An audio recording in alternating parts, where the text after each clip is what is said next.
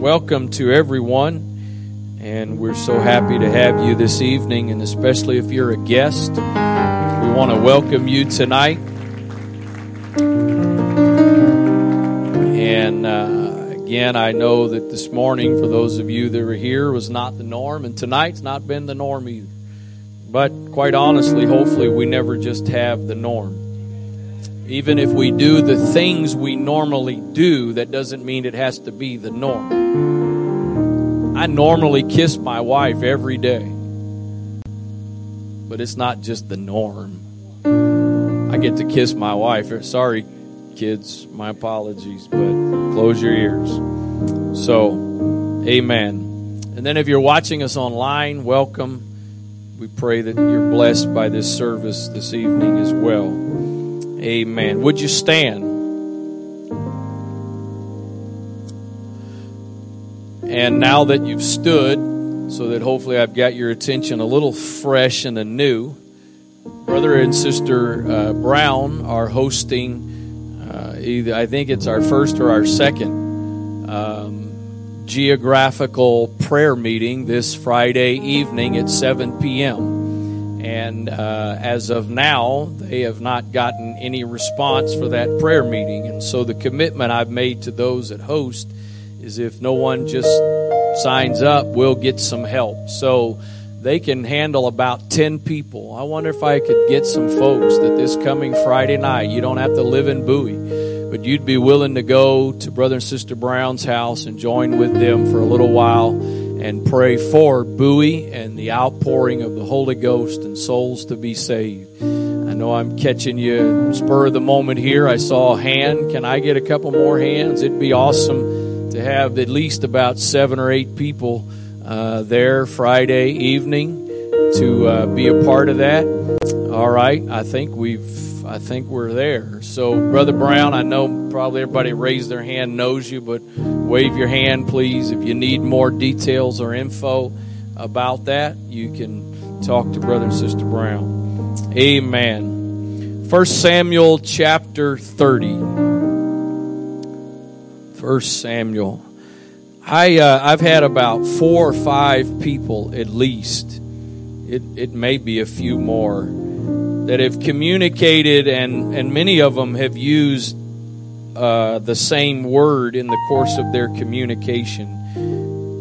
But that is that, that there has been a shift at some point here in the last little while, that something in the spirit has shifted.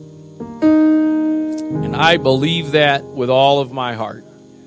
And I believe what we are experiencing, again, is simply the, the, the beginning stages of what that's all about. And I feel like the message God gave me last Sunday night was it was an encouraging, uh, positive message, and uh, I, I was kind of just expecting more of that same vein this evening. But I, I, I really feel like the Lord has given me something that is very important for us as a congregation as we continue to move forward into what God has for us. Because here's here's here's the bottom line, folks. The devil cannot, absolutely cannot stop God's plan. If he could have, he would have done that a long time ago. And so the devil can't stop God's plan.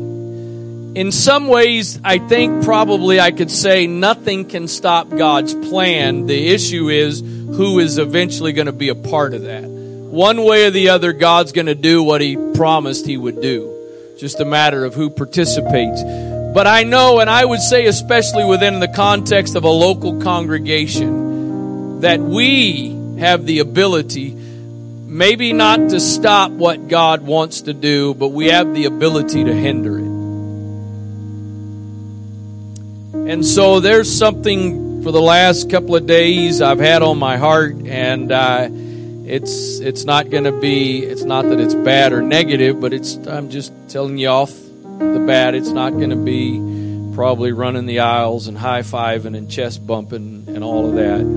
but I, I really believe it's what the Lord has given me for this evening. So First Samuel thirty and verse one, and I'm going to read uh, several verses, so if you'll be patient with me as I read. And it came to pass when David and his men were come to Ziklag on the third day that the Amalekites had invaded the south, and Ziklag, and smitten Ziklag, and burned it with fire, and had taken the one, the women captives that were therein. They slew not any, either great or small, but carried them away and went on their way. This isn't the message, but I, hope, I want to say this, hopefully to help somebody. Just because God lets the devil take your stuff doesn't mean he's going to let the devil destroy your stuff. They're not the same thing. Some of you got some things you seem to have lost at this point, and I think you've given up hope on them. God may have allowed the devil to take them from you for a while, but he's given him specific instructions. You can take it, but you can't destroy it.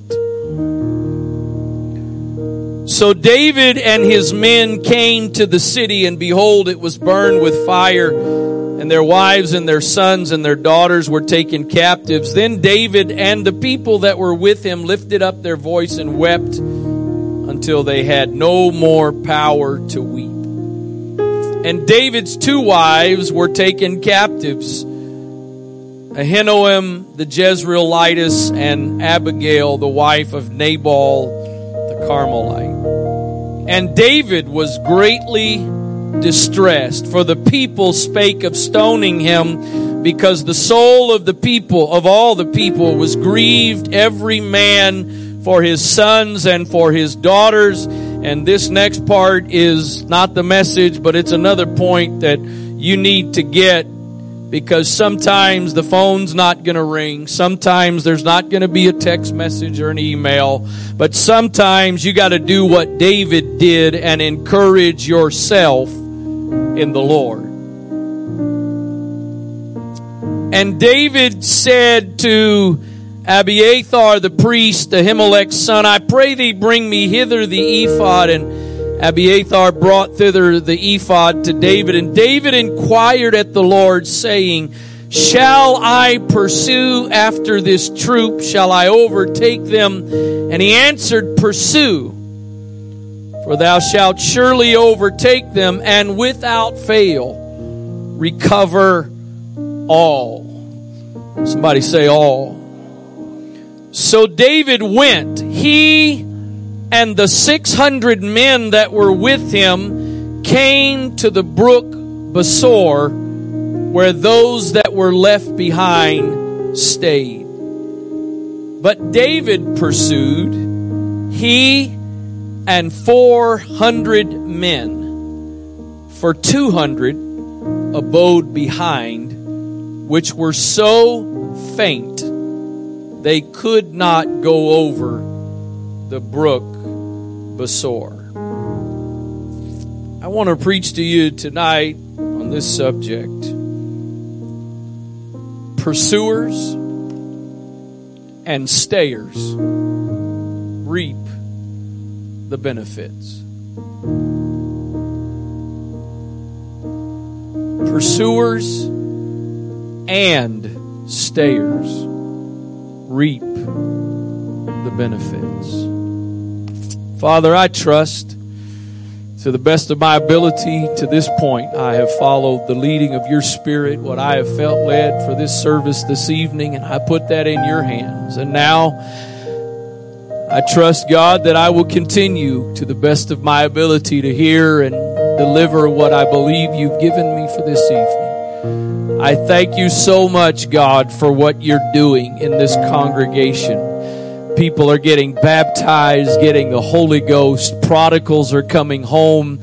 There is a sense of unity that is growing and developing even more, and I thank you for all of that. But God, we're not going to take for granted that we've got everything in order and everything in place, and we can just put it on cruise control, because there is an enemy that's looking for every opportunity to get a foothold to try to at least slow down what you're doing.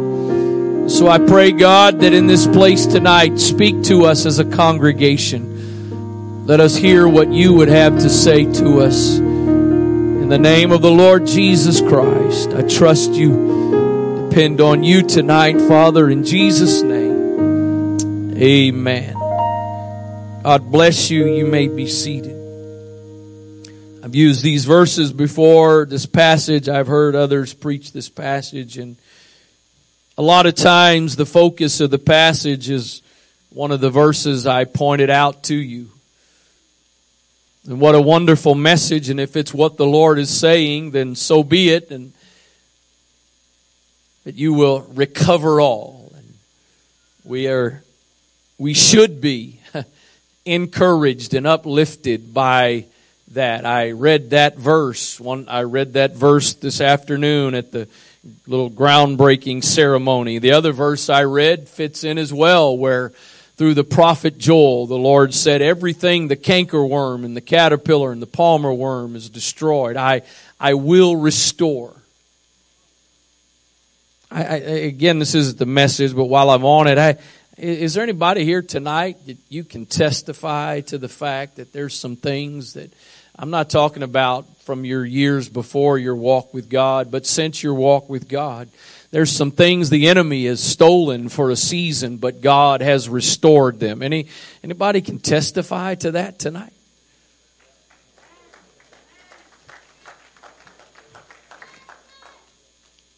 But I, I, I want to focus on a little bit different part of this story this evening.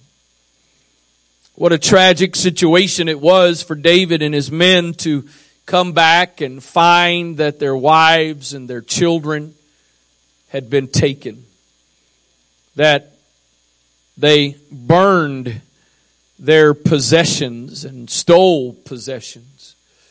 And David's a little bit nervous that everybody's going to turn against him. And so as the scripture says, he went to the man of God and he inquires of him about what to do. And he asks of the Lord what to do. Will, should we go? Should we go and try to recover? And the Lord's response to David is, you will go and you will recover all.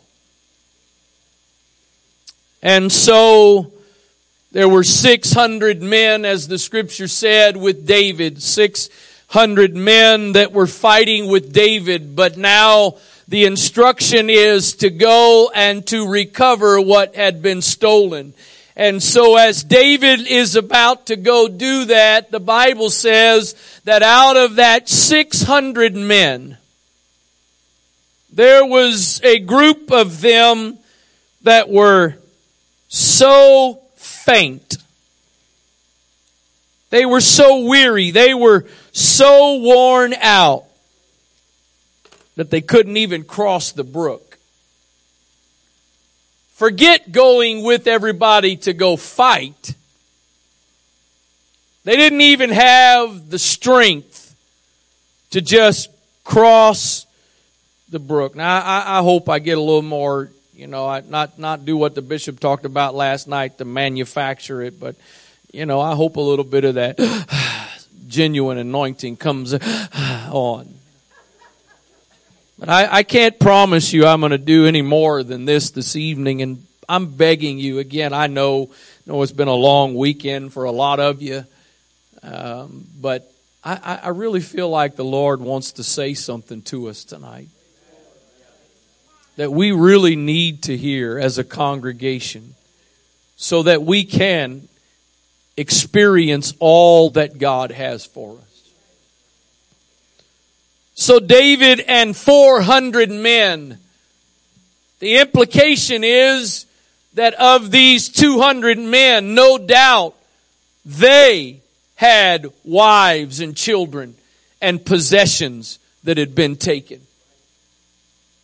They were in the same category as everybody else and lost greatly. But when David goes to fight for the possessions and bring back their wives and children, two hundred of them. two hundred. There's only six hundred. Not like there was ten thousand. I mean, ten thousand of them and two hundred stay behind. That's, there's only six hundred. A third of them are too weary to go to the battle and fight. So David and the four hundred go. And as God said would happen, it happened.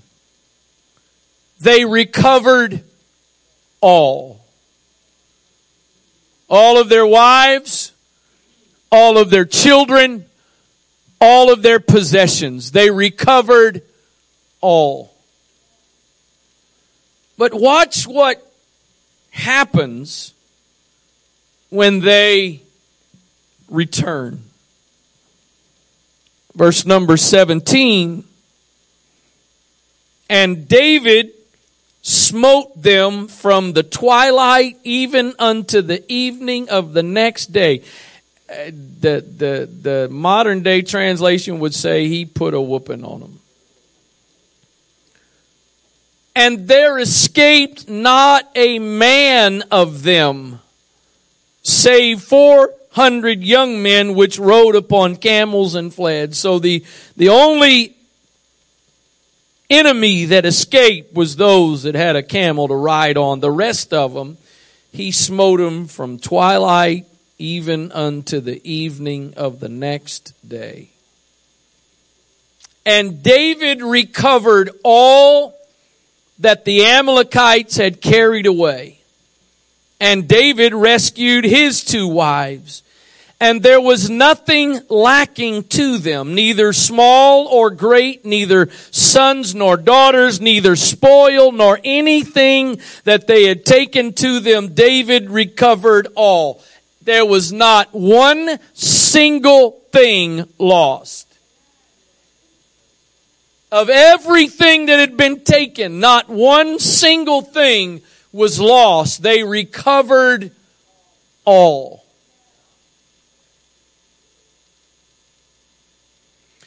And David took all the flocks and the herds which they drave before those other cattle and said, this is David's spoil. And David came to the two hundred men which were so faint that they could not follow David, whom they had made also to abide at the brook Besor.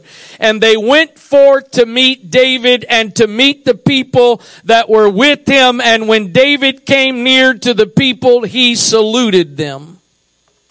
So here's David and the four hundred men and the wives and the children and the possessions that had been taken. They are now returning back to where the two hundred were. And the two hundred apparently have regained enough strength to get up and come out and greet the four hundred and all of the things that they were bringing back. David saluted them. David greeted them. But watch what happened.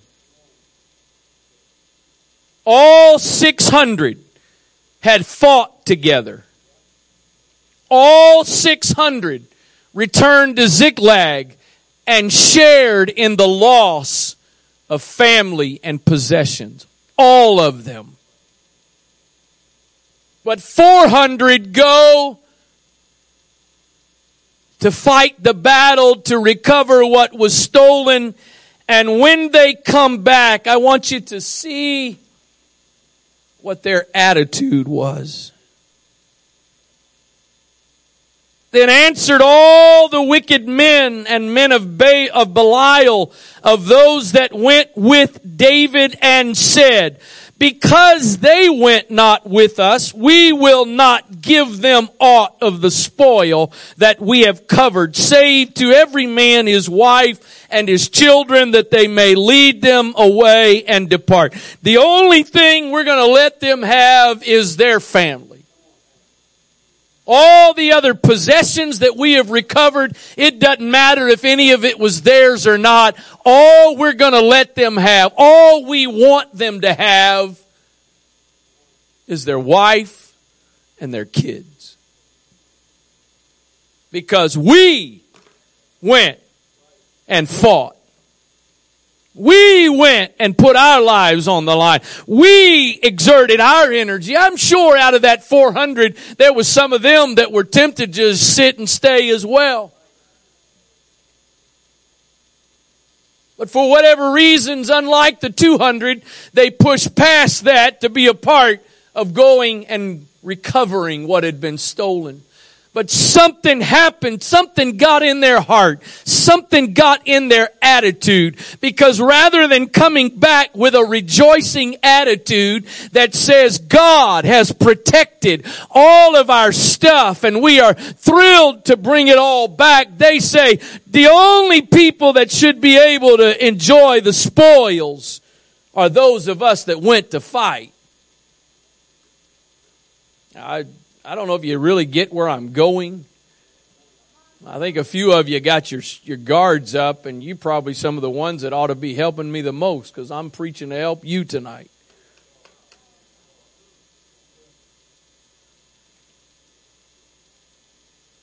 Then said David, "You shall not do so, my brethren, with that which the Lord hath given us, who had preserved us and delivered the company that came against us into our hand. For who will hearken unto you in this matter? But as his part is that goeth down to the battle, so shall his part be that tarrieth by the stuff. They shall part alike." Those that stayed by the stuff and didn't go to the battle because they were too weary and too worn out to go, they're going to get their share just like those that went and fought the battle. They're not going to get mistreated. They're not going to get any single thing that belongs to them taken from them because they didn't have the energy and the strength to go out and fight. They get their stuff just like you got your stuff, even though you went out and fought the battle to bring it back. And watch what the next verse says. "And it was so from that day forward that he made it a statute and an ordinance for Israel unto this day." That implies to me what he was saying was, every time there's a battle, every time we engage in a war, there's going to be those that are a part of us. They're not backslidden. They're not backsliding. They are a part of us. But they don't have at this moment the strength and the stamina to go out with us and to fight and to take back what belongs to us and to them. And so here's what we're going to do. No matter who goes or who doesn't go, whatever is recovered, everybody get what gets what belongs to them. They may have sat by the stuff and not raised one hand in the battle, but they get their part just as everybody else does. Just like it was amongst these men, there is a attitude and a spirit that wants to creep into the church, and we want to start keeping score. Well, maybe it's going to get a little more fired up than I thought. We want to start keeping track. We want to start notching our guns, putting notches on our guns. This is a bigger subject than just a thirty-second touching on it. And I know I'm not in the majority with this, but I, I struggle with the term soul winners.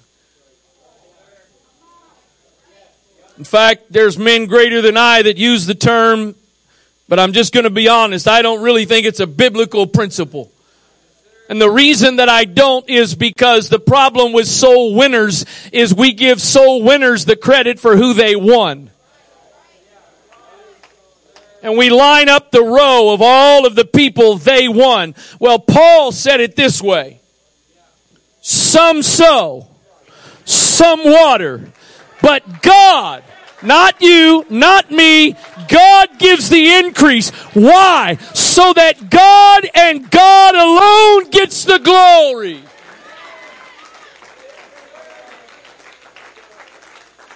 Back, I believe it was August, David and Andrew Atkinson reached out to the church, showed up on a Thursday night to get baptized, got baptized. You don't see them very often just because of challenges and circumstances they're dealing with. There's a good chance they're watching right now or will be watching later because numerous times they've requoted things that were said in a church service.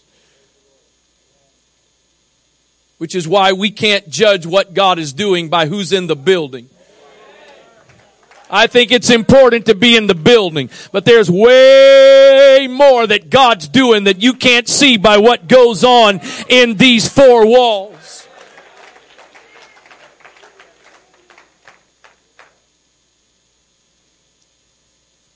I was meeting with him a couple of weeks ago. Been meeting with him once every week or two, pretty much on average. I said it to him as I was sitting there. I forget the real reason it came up, but I made the point to them. I can't take credit for you two guys. They, they, they sit, they've sat in my office now several times, and, and stuff comes out of their mouths like they like they're been in the ministry for thirty years. I can't. I can't. I can't take credit for that. You know what I've been doing the last couple of months? I've just been watering. I just been what? I don't know who put the seed in the ground. I don't know who planted the seed, but I can't notch them in my spiritual gun because look who I won. I didn't win them. I was just used to water a little bit because when it happens that way, you and I can't get puffed up for how awesome we are. We have to step back and say, to God be the glory.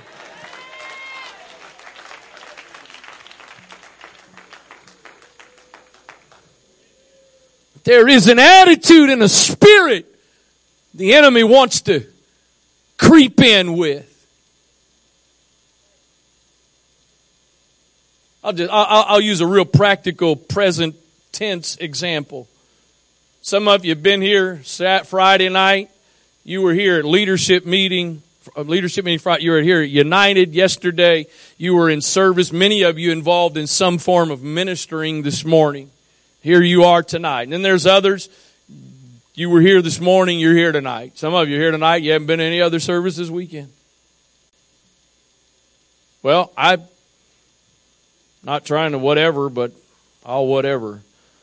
I wasn't at the leadership meeting. We were at the rehearsal for uh, Zach and Alexa. I was there yesterday morning. I was up here about eight thirty for the cleanup day. I left here about eleven fifteen to go home and get dressed. To go to a wedding, left the wedding, ran home, changed clothes to come to church. I I I ain't got no brownie points for that. Because if I'm doing what Paul says, I'm presenting my body as a living sacrifice, and no matter how much I do, it's reasonable. But the problem is the enemy knows exactly how to come in in the moment when you've had a weekend like that, and then there's others that don't do squat. Well, they, they don't deserve they they don't deserve God. They don't. No, no. Because for one thing, you better mark it down. You may be in the four hundred today.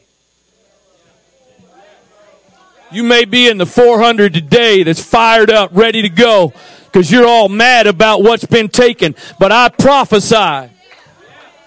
There's going to be a day where you're going to be in the two hundred.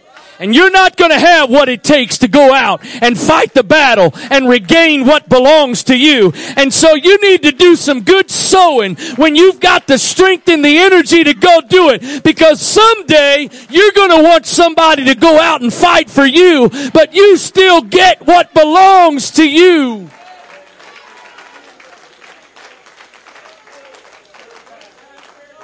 If that attitude and spirit could take a hold of this congregation, there is no limit to what God can do in and through us. If we're going to get caught up in competition and resumes and taking credit and glory for things, then we put a cap on it all. But if we can all step back and say, when I've got what it takes to do it, I'm going to do it. If I've got to stay by the stuff sometime, I'm going to stay by the stuff sometime. But one way or the other, we're going to recover and we're going to get back. And everybody is going to reap the benefits.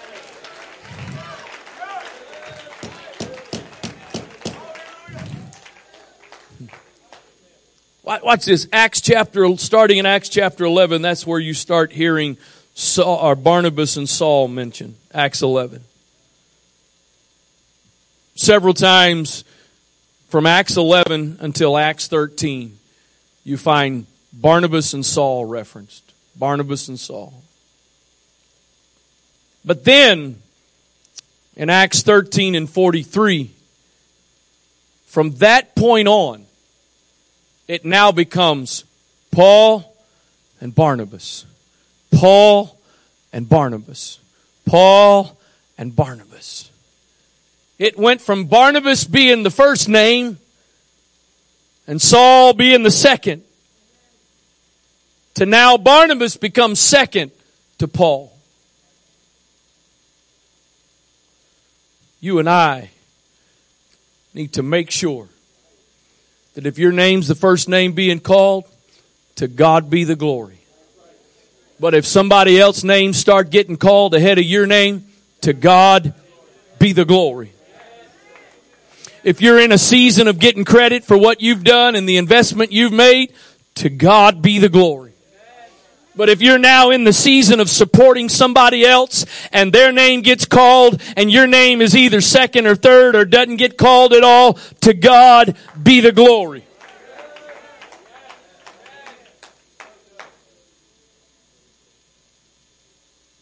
All throughout, I preached this before. I preached what I just said before. I preached what I'm about to say before. If you got a concordance or Bible software, Go, go, go, go sometime and, and, and just type the word we, W E, and look at how many times in the book of Acts the word we is used. I don't know how many times it is exactly, but what I can tell you is there are a lot of times in the book of Acts where the word we is used. And one of those things that stood out to me several years ago now, we preach about Paul being shipwrecked.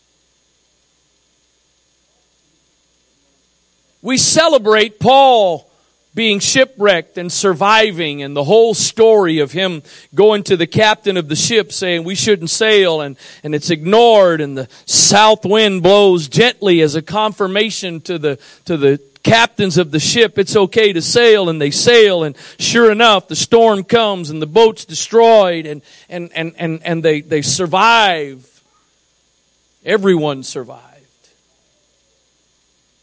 Well, we Paul, yeah, Paul, Paul. But read that story. Because when you read that story, you will find we.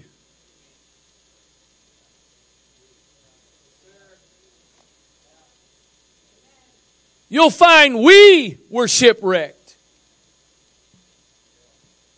That story was not told by Paul in the first person. That story was told by someone else who didn't even identify themselves. I know we shouted and ran the aisles last night, last Sunday night, but I'm I'm in the Holy Ghost tonight just as much as I was last Sunday night.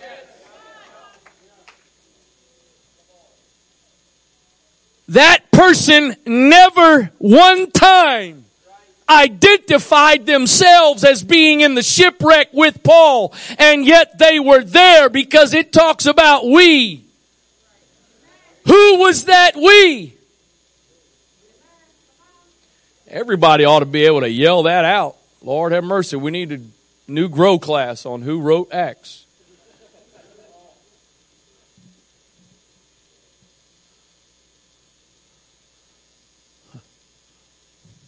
This wasn't planned, but I, I, I guess I need to read this for some of y'all. Just, here, here we go.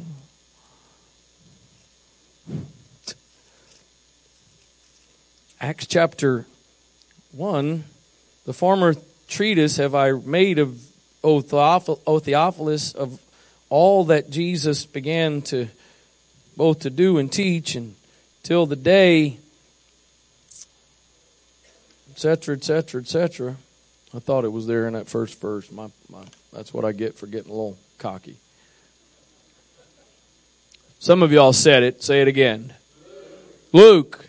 Some of y'all didn't say it the first time. You didn't know it. Now say it like you knew it. There we go. Luke. Luke. I've never heard one message preached about Luke being shipwrecked. Oh, Lord. I think I need a little water.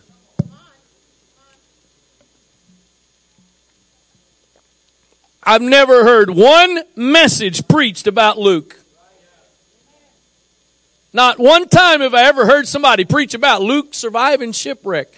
But we, I think the scripture says, a day and a night. We, we, we.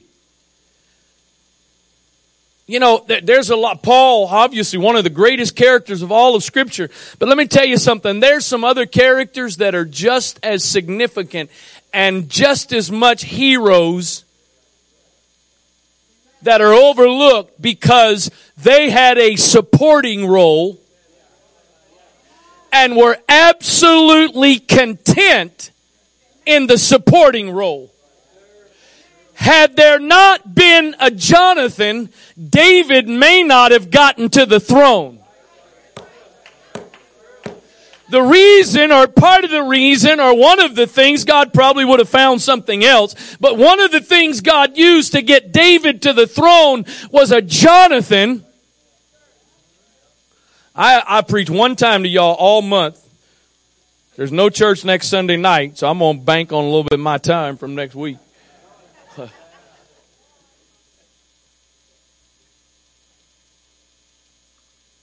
Jonathan had every right to expect the throne. And therefore, it would have been totally understandable from a fleshly perspective if Jonathan would have worked against David. And yet Jonathan did everything in his power to support the very one who was taking what he had the right to expect.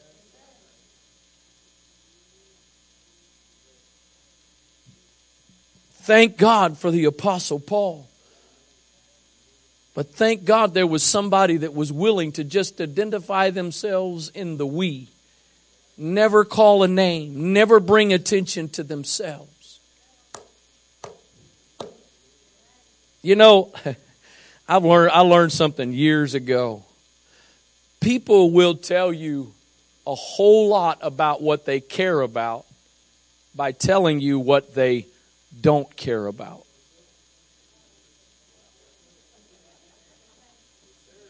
If you don't care about a title or a position, why do you need to continually tell someone? I've had it many times through the years. Oh, I'm I'm not after. I don't care about a title or position, Pastor. Okay, great. A couple weeks later, I don't I don't care about a title or position, Pastor. Okay, why do we keep talking about what you don't care about?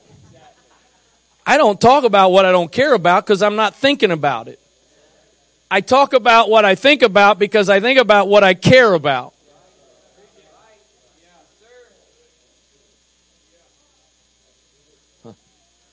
I'm not saying every time somebody says something, the opposite is all. I'm not saying that. But I'm going to tell you, when people have a pattern of saying the same thing over and over, what they don't care about, they're really telling you what they care about.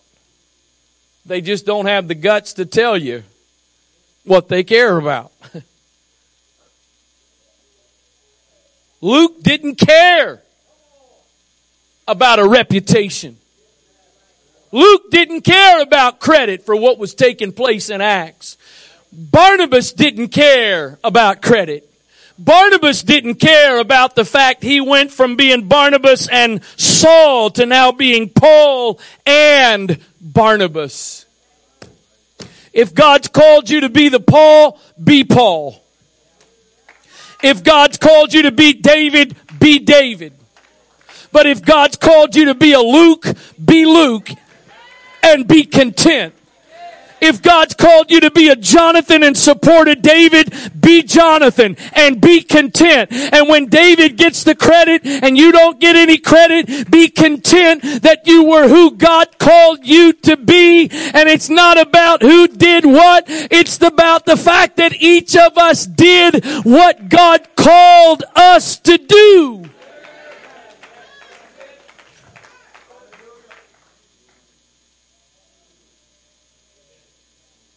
Second Samuel nine. I'm going to read. You're seated, so it doesn't matter now. But I'm going to read a. I'm going to read this whole chapter. It's only thirteen verses. But David said, "Is there yet not? Is there yet any that is left of the house of Saul, that I may show him kindness for Jonathan's sake?" You see, sometimes you get uh, your credit and recognition post, what is that term? Post, post-mortem? Post, something. Posthumous, right? After you die. I was trying to sound educated and it just wasn't working. I've heard it more and more these last several years, and I'm on the I'm in a fully agreement with it. Why why do we wait till somebody's dead to tell them how much we loved them? But let me tell you something. There's a really good chance in the kingdom your real credit is not going to come until you're gone. Oh, I, I hope every person in this, if you're in leadership, at the very least, I'll say, if you're in leadership, I hope you're listening to me. I hope you're not just tuning me out, just waiting to get to the end of the service. Because somebody here tonight, this could, this, this very message could be a part of your salvation. I'm not trying to be dramatic here. I'm just telling you what I believe and what I feel. Jonathan is dead. He's gone. But David wants to show him kindness. And there was of the house of Saul a servant whose name was Ziba, and when they had called him unto David, the king said unto him, "Art thou Ziba?" And he said, "Thy servant is he." And the king said, "Is there not yet any of the house of Saul, that I may show the, show the kindness of God unto him?" And Ziba said unto the king, "Jonathan hath yet a son, which is lame on his feet." And the king said unto him, "Where is he?" And Ziba said unto the king, "Behold, he is in the house of Machir, the son of Amiel, in Lodabar." Then King David sent and fetched him out of the house of Machir, the son of Amiel, from Lodabar. Now when Mephibosheth, the son of Jonathan, the son of Saul, was come unto David, he fell on his face and did reverence. And David said, "Mephibosheth." And he answered, "Behold thy servant." And David said unto him, "Fear not, for I will surely show thee kindness for Jonathan thy father's sake, and will restore thee all the land of Saul thy father, and thou shalt eat bread at my table continually." And he bowed himself and said, "What is thy servant that thou should look upon such a dead dog as I am?" Then the king called to Ziba, Saul's servant, and said unto him, "I have given unto thy master's son all that pertained to Saul and to all his house.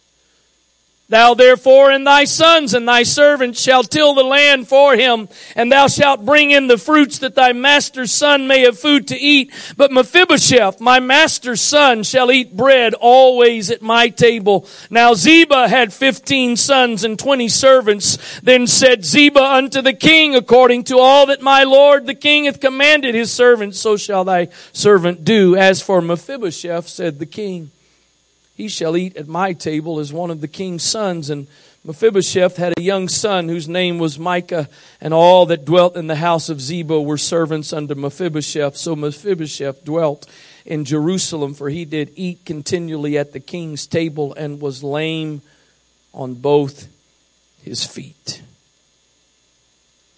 You see, if you don't really know the whole story, some of this doesn't really have the impact that it should, because as verse number thirteen says, Mephibosheth was lame.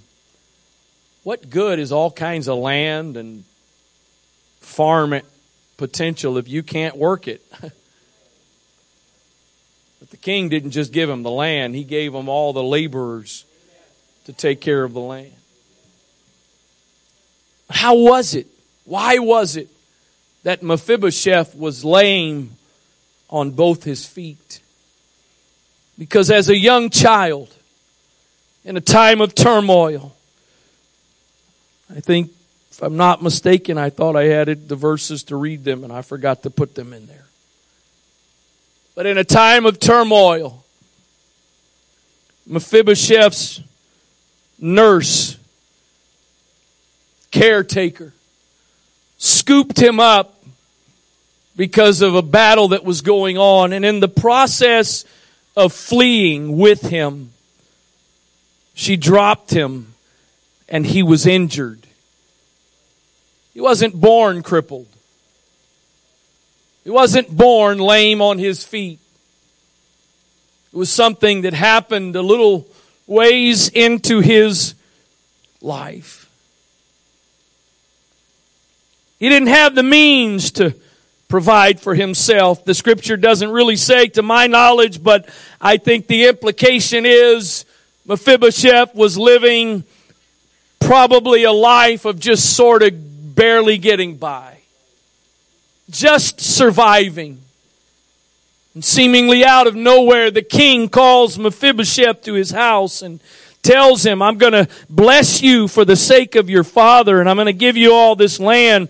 And, and then another interesting thing, he tells him he's going to give him all this land so that he's got plenty of food to eat, but then he says, you're not going to eat that food. You're going to come sit and eat at my table. I, I don't know the extent of his condition. I don't know if he could walk some, but it was very difficult. I don't know if he couldn't walk at all, had to be carried. But the king said, you are going to eat at my table. You see, in the process of getting to the table, we can sort of identify the weak and the strong. In the process of getting to the table, we can recognize various abilities. But here's the thing. Once you get to the table and you pull up under the table, everything under the table is no longer seen. Whether you came with crippled legs or completely whole legs, once you get to the table, once you sit at the king's table, everybody is viewed equally. You better be careful that you may have gotten to the table on your own strength and ability, and somebody else may have gotten carried to the table. But once you pull up and start to eat, we are all the same.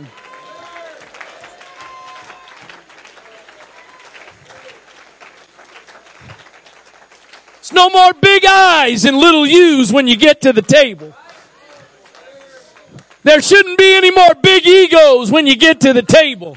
Because whether I got to the table by myself or somebody else brought me to the table, once I get to the table, I'm going to eat just like everybody else eats. Here's something else. Mephibosheth was being blessed and rewarded with nothing to do with himself. Had nothing to do with his own accomplishments. There was somebody in his past that was being honored. And you know what?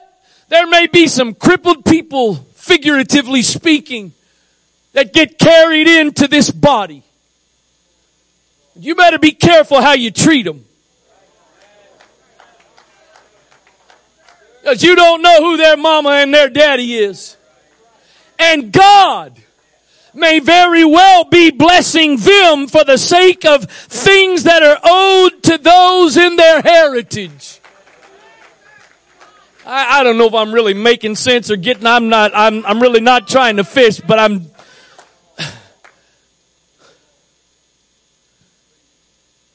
Let me tell you this. I don't, again, I don't know if you, if you know, I, probably not really appropriate to yell it out right now. Maybe it is. I don't really care, but I, I don't, again, I don't know of really a clear description of Mephibosheth's condition, of what the extent of him being lame on his feet was.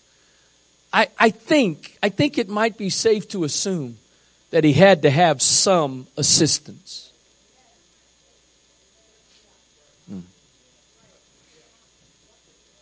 And that even though the king decided he was a regular at the table, oh, Jesus. Even though the king decided he was to be a regular at the table, he always potentially had to have help getting there. God have mercy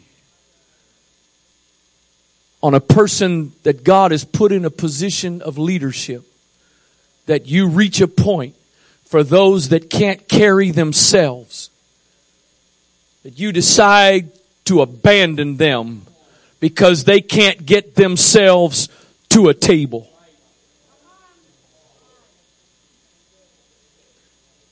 I believe it was Brother J T Pugh, if I'm not mistaken, I heard make the statement, we carry those we can't heal.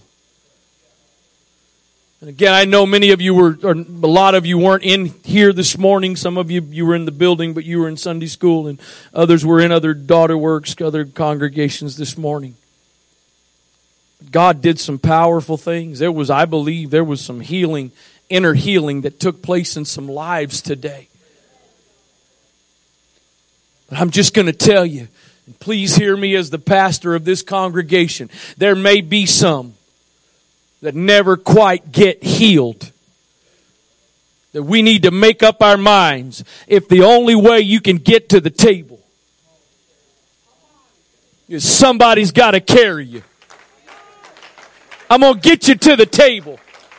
Because just because I can get to the table by myself doesn't mean that I'm better than you. Just because I've got determination to go to the table doesn't make me better than you. If you're lame on your feet, but you're supposed to be at the table, I'm going to help you get to the table. And when I get to the table, I'm not going to lord it over you that I help you get to the table. I'm going to put my healthy legs under the table where you put your lame legs under the table. And we're going to look at each other equally, because ultimately it's all about the King.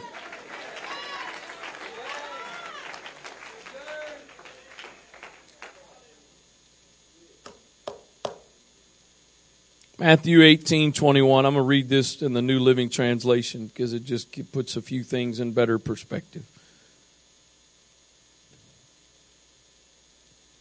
Then Peter came to him and asked, Lord, how often should I forgive someone who sins against me?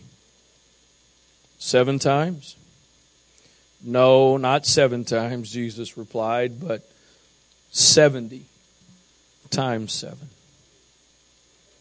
I, I got a question. I, I, that I don't think that number was intended to be a literal number that you're supposed to be checking off. Some of you need to go delete your spreadsheet file. Quit accounting for the offenses people have made against you.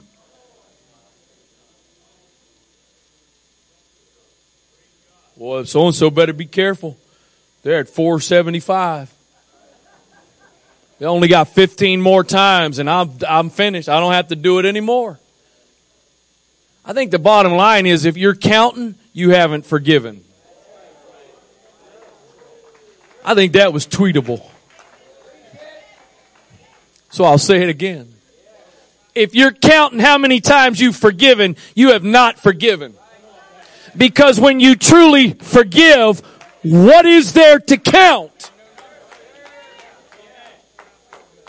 No, seventy times, not seven times, but seventy times seven. Therefore, the kingdom of heaven can be compared to a king who decided to bring his accounts up to date with servants who had borrowed money from him. In the process, one of his debtors was brought in who owed him millions of dollars. Really, it's this verse right here pretty much, and the and and and the other one that talks about the other guy, that the reason I'm reading the New Living Translation, because the King James's terms we just don't process today. One of his debtors who, who was brought in who owed him millions of dollars. He couldn't pay. So his master ordered that he be sold along with his wife, his children, and everything he owned to pay the debt. But the man fell down before his master and begged him, "Please be patient with me and I will pay it all." Then his master was filled with pity for him and released him and forgave his debt. There it is. Watch, you would think this man would have went and thrown a party and celebrated. You would have think he would have gone and had a serious praise break over thanksgiving of what had just been done in his life. But watch what happens. When the man left the king, he went to a fellow servant who owed him a few thousand dollars. He had just been forgiven a debt of millions. And he finds someone that owes him a couple of thousand. And he grabbed him by the throat and demanded instant payment. His fellow servant fell down before him and begged for a little more time. "Be patient with me and I will pay it," he pleaded. Kind of sounds like verse twenty-six. The very words he said he is now hearing as an appeal to him. And watch what he does. Millions forgiven. Thousands owed. But his creditor wouldn't wait. He had the man arrested and put in prison until the debt could be paid and all. That is really dumb. He can't, he can't pay. Doesn't have the means to pay.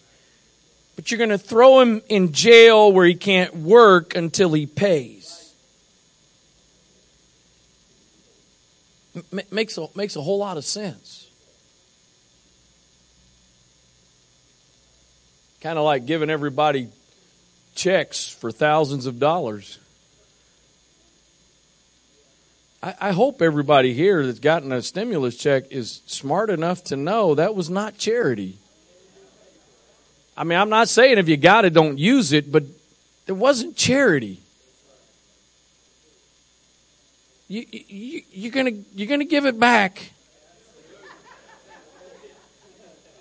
They, they're gonna squeeze it out of you. Uh, I better not stay on that.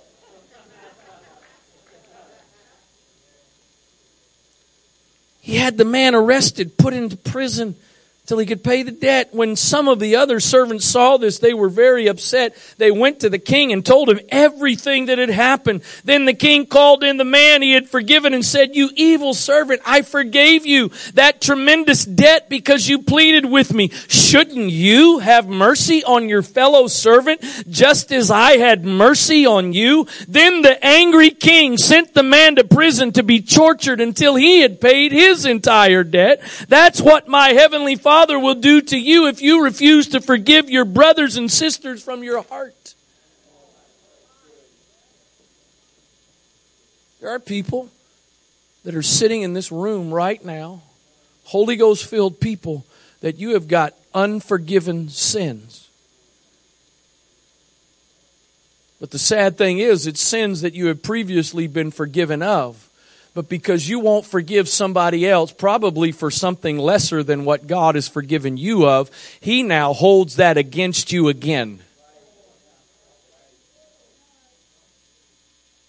I can't, I have no explanation, maybe somebody here does, but I have no explanation as to why that man who was forgiven millions of dollars would turn around to somebody else that only owed him a couple of thousand and refuse to give what he had just received. I don't, I just don't really, I, you would think he would have looked at that guy and said, absolutely, whenever you can do it, do it, no problem. That's what you think would have been the response, but it wasn't. And can I tell you, some of the most unforgiving saints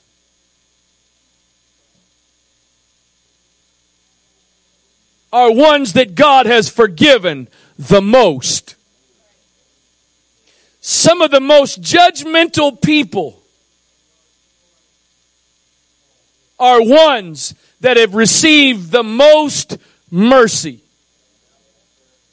You better be careful when you don't give to others what's been given to you. You better be careful when you don't give others the same mercy that's been given to you. But again, most of us, the debt that He has forgiven us of, compared to what somebody's done to you, back to that four ninety. I got a question. I got a question. I really would like, if somebody's willing, I mean, if you can, to, I won't judge you. Somebody else might, but I won't. Is there anybody here that you are anywhere close to somebody doing something to you four hundred ninety times?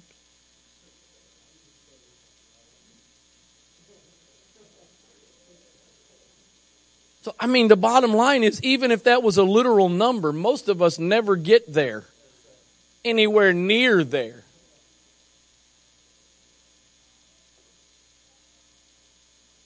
And what's sad is, some of us are only on about the third or fourth time and have decided, I ain't forgiven. Oh, hallelujah. Last night, last Sunday night was really enjoyable. I enjoyed preaching last Sunday night. There's some, there's some, there's some precious folks here tonight that God has shown you some mercy. I'm not talking about when you, I'm talking about after you got saved. I ain't talking about, I'm not talking B C. I'm talking things, mistakes you've made, failures you've had after salvation that God has chosen to cover.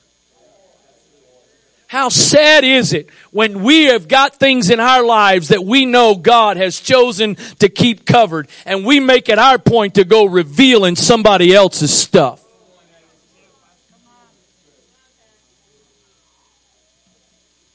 I got things I'll take to my grave with me that my wife doesn't know.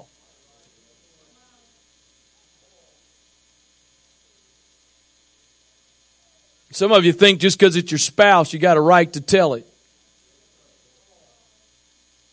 No. Love covers. Love covers. Resentment uncovers. Anger uncovers. Jealousy uncovers. Envy uncovers.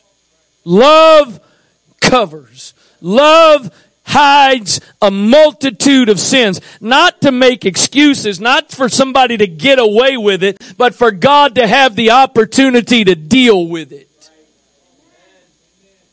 For you and I to presume to uncover what God has decided to cover. Is there a person in this sanctuary tonight that if it was possible to play every thought you've ever had over the P A system, is there any person here that would be okay with that?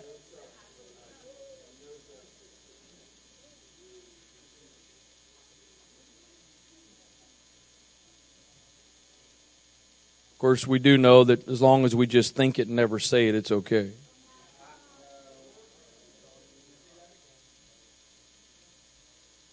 If all we do is imagine it, it's okay.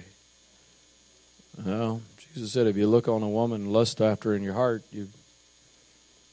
Now, that's not the same thing as grounds. Just because I've heard, I know we got the younger kids, so I'll try to be careful, but I'm just going to throw this out there. That's not a, a an automatic excuse. If you're in a relate, if you're in a marriage, typically it's the male. It's not always, but typically if the male has had an issue with pornography, that's not your out for the marriage. Your automatic out for the marriage. The bottom line is God knows what's going on in our minds, and there's not one single person, including me, that would want every thought that I've had.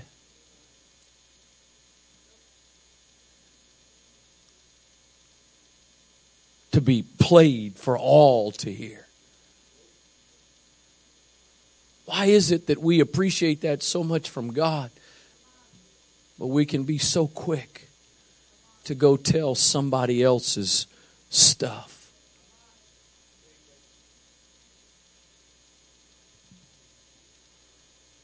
If you've been forgiven much, you ought to love much. If God has shown great mercy to you, you ought to show great mercy to others. And don't forget, the scripture says, a righteous man falls. A righteous man falls, but he gets back up. You will never reach a level of maturity in your walk with God that you no longer stumble. You will never reach a place in your walk with God that you will no longer fall. And the moment you think you've gotten there, you've already fallen. Because the chances are you've just now deceived yourself so badly you don't even recognize what is really going on.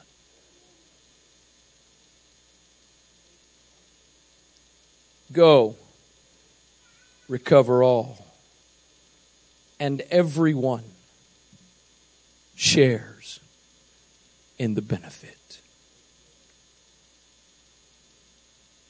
If we can join together as a body and make up our minds, if I am blessed to be in the four hundred who can go out and fight and recover what is lost, if we can make up our minds that I'm still willing to share with my brothers and sisters who didn't have the strength to go fight, who didn't have the ability to go out and be a part of the process of recovering. No, I probably don't even, hopefully don't even need to say this, but that this isn't about preaching an excuse.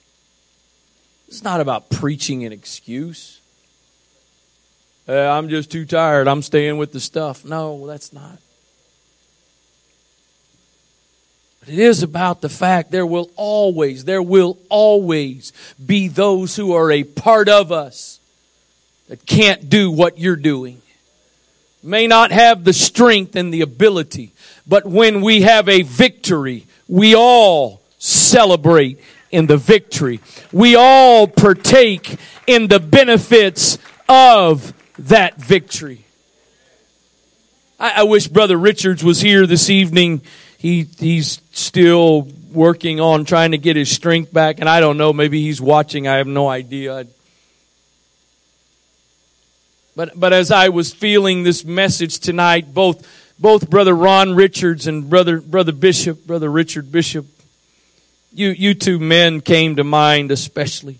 I, I, I hope we've prayed, and I'm not going to stop praying, Brother Bishop, that God restores your health. I'm gonna, I'm gonna keep believing and trusting for that. But I'm just gonna just just please hear me tonight, Brother Bishop. And there's there's a few others that are you could you're kind of in a similar category. Forgive me if I don't specifically call your name. But those promises you believed for, there's going to be four hundred guys. Uh, four hundred people. I don't mean I don't mean gender specific. There's going to be figuratively four hundred that eventually recover. And if God never does restore your health, you have just as much of a part and a celebration in that. And part of the reason of that is I am certain that those two hundred men, in fact, I think the reason the two hundred men were in the condition they were in is because they had fought in previous battles and were worn out. So they may not be able to go to the next immediate battle, but part of the reason some of us can go to the next battle is because of those two hundred that are now staying by the stuff. They helped us to get to where we are. Or no. Every single Holy Ghost filled purpose person ought to be involved with souls. Every single Holy Ghost filled person ought to be involved with ministering to souls.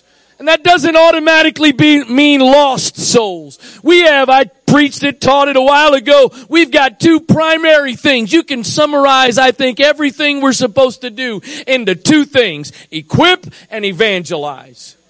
Equip and evangelize. It is a continual cycle that never ends. We're not just here to evangelize the world. We're not here to just go reach all the lost with marriages, some marriages that right now, if God doesn't intervene, they're not going to make it. There's got to be some equipping. There's got to be some some in, some instructing, some mentoring, some helping that goes on. So I'm not saying everybody ought to be involved in souls and you need to be beating down the door of the lost. Every some of you, God's gifted you to go find a backslider, and some of you, God's gifted to you to help help those that are struggling and know how to speak a word and know how to speak a word of encouragement. But the bottom line is we should all. You don't have to have a title or a position. We should all be involved with touching souls, ministering to souls. I'm here tonight as the pastor of this congregation to declare to you there's sometimes we're going to go fight, and those that are a part of us, those that are among us that are just as much a part as you are, don't have what it takes. I don't know where he went. I may be staring at him, but he was in here earlier. Not to tell on him, but I know he loves me, so he'll be all right. It was only just a week or two at the most, I think, after Brother Whaley passed away. One Sunday morning after service, in the back talking to a few people, and Brother Johnson walked up to me and said, right, can I see you for a minute? I said, yes, sir. Finished up with those I was talking to, and we went into my office and I sat down. He sat down across from me. He said, I I just got to tell you, I'm not doing good. I'm struggling with losing my friend. I just I don't feel like worshiping. I don't feel like man, I don't I didn't look across my desk at Brother Johnson and say, suck it up. Get over yourself. You know what? Some of us, I've got to go get some stuff back. You stay here. You get your strength back. You get rested up. We're not just going to go get our stuff. I got your back. When I go get my stuff, I'm not going to steal your stuff. I'm going to get my stuff, and I'm going to bring your stuff. Because, again, there's a really good chance there's going to be a day I need to say to Brother Johnson, you know what, Brother Johnson, I just don't feel like it today. You know, if we would really be more mindful of what we are sowing, that alone would probably affect a lot of our actions. If when someone was in need, and I looked at that moment as the fact I am sowing, and one day I may be in the same position they are in. You know why I don't tell everything I know, including to my own wife? Is because I'm not above making mistakes. And if one day I have a big failure, but I'm really trying to overcome it, I'd like to be able to find somebody.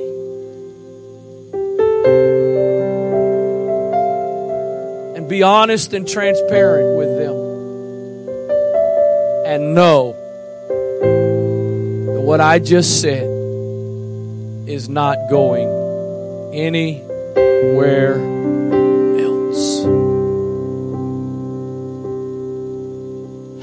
That's another one of those things. It's okay for you to go tell everybody else's stuff.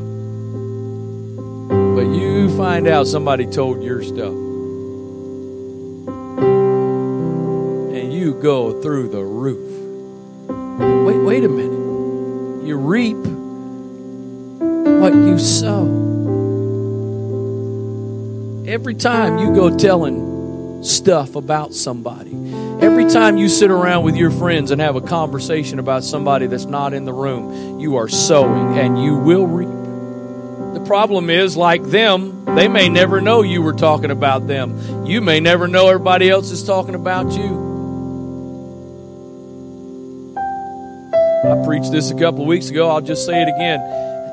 The same people that'll sit there and talk to somebody, talk to you about somebody else, will go to somebody else and talk to them about you.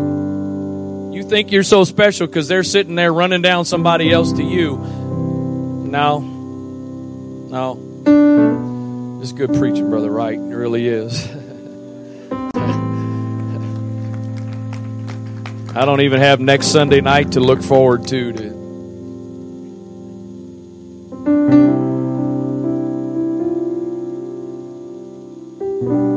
The pursuers and the stayers all reap the benefits. Brother, Sister Philippek, I know you haven't been officially a part of us for very long, but I think I think this message applies to you guys as well.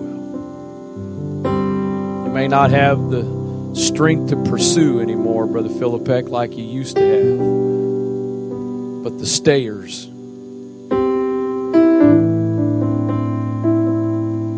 reap the benefits just like the pursuers. I don't really feel at this point to give an altar call, but I do think we need to. I think we need to talk to the Lord for a few moments here. I said it before I started preaching. I believe there is a shift.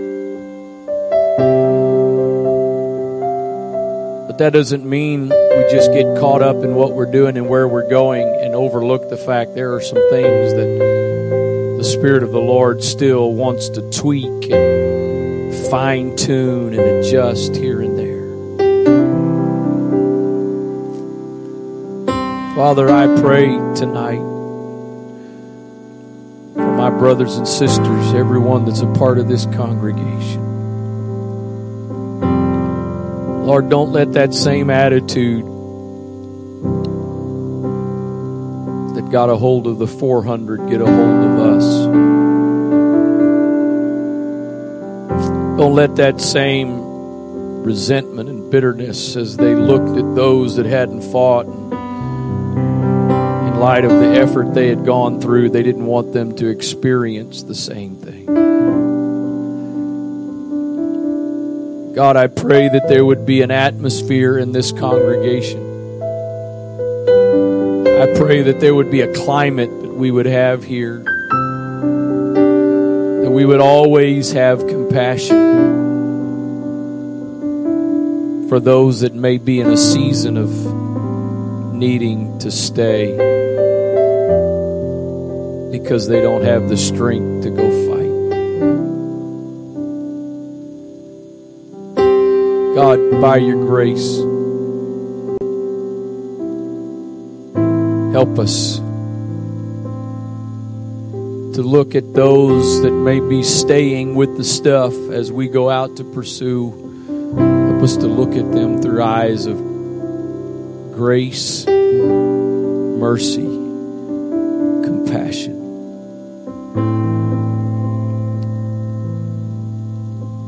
For a lot of reasons, Lord, but for one selfish reason, help us to be that way, because there's going to be some point in our future where we're probably going to be a part of the group that doesn't have the strength and the stamina to go fight. So therefore we will be in a position of needing to reap. God, help us to have sown good seeds. Lord, I pray tonight, if there's any element of competition has taken hold in any of our lives in this congregation, I pray tonight, God, that you would cleanse us, purge us from that. If you choose, God, for us to be the Paul that is named and everybody knows, if you choose for us to be the David who gets to sit on the throne, let us do that with a right attitude and a right spirit. But God, if you choose for us to be a Luke, if you choose for us to be a Jonathan, if you choose for us to be a Stephen, help us to be content, to not allow jealousy and envy and strife, contention, to find any foothold in our hearts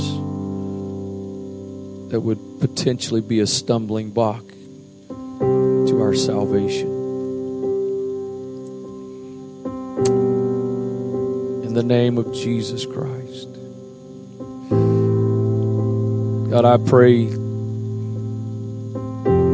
those Mephibosheths that are already a part of us, but also for the ones that will come in the future. I pray, God, that the attitude and the spirit of this congregation would always be a willingness to carry those to the table that may not have the strength to get to the table by themselves. To not resent that, to not to make them feel bad for that, but to realize that just because I can get to the table on my own strength doesn't make me any wor- more worthy to sit at your table than the person that needs to be carried there. In the name of Jesus Christ, in the name of Jesus. I, I know this has been a bit of a different day, morning and evening, but just, just another moment, please. I know we're not rocking and rolling. I know we're not screaming and hollering, but I really believe that the Spirit of the Lord is doing something deep in this place. Individually, if we'll let Him, but also collectively, so that we can go as a congregation where He wants to take us. Father, I pray really a similar principle, that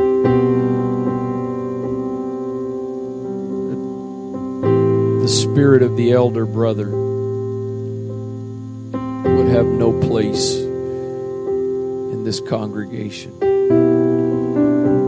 God, that when you bring prodigals home, restore them. That rather than being out in the field upset and angry because we've been faithful to your house and we never got a party, we never got a celebration, that we would be right in the middle of the celebration and rejoicing for those who have come back home. We don't want it just to be the love of the Father that is poured upon the prodigal. Let it be the love of the elder brother as well. In the name of Jesus Christ. In the name of Jesus. In the name of Jesus.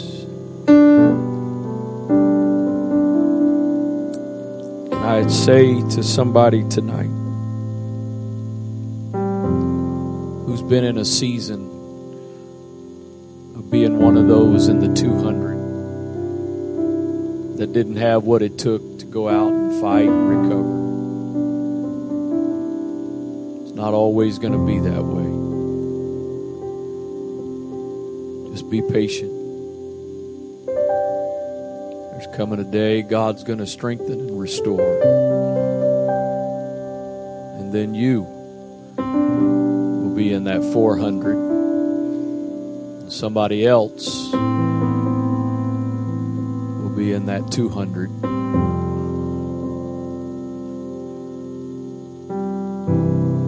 In Jesus' name. Just, just another moment. I realize you may not see it or feel it, but I can. There's, there's a few people that Holy Ghost is doing something right now, and at the risk of you being ready to go and done, I, I'm going to preserve this atmosphere for just another moment.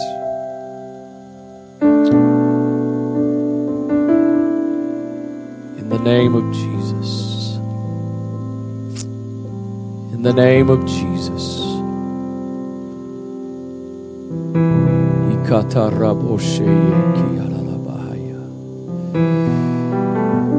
Ilamando robo seyeki alarabo koshatalabaya. In Jesus' name. In Jesus' name. In Jesus' name. In Jesus' name. Alabo koshatalabaya.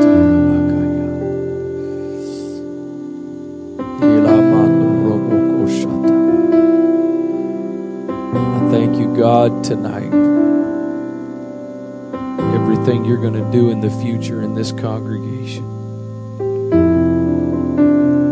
whether we're in the four hundred that's out fighting on the front lines, or if we're in the two hundred that had to stay back to recover, we will all share in the victory.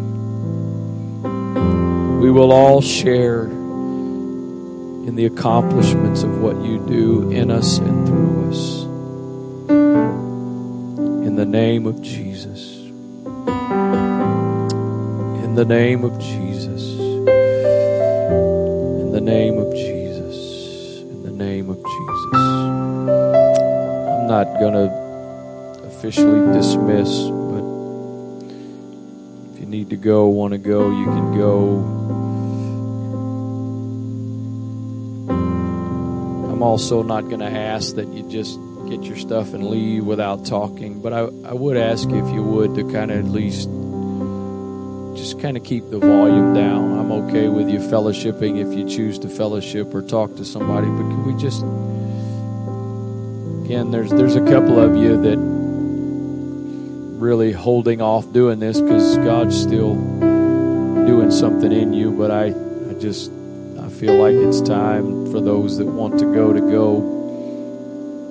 But if you could at least just be mindful of that.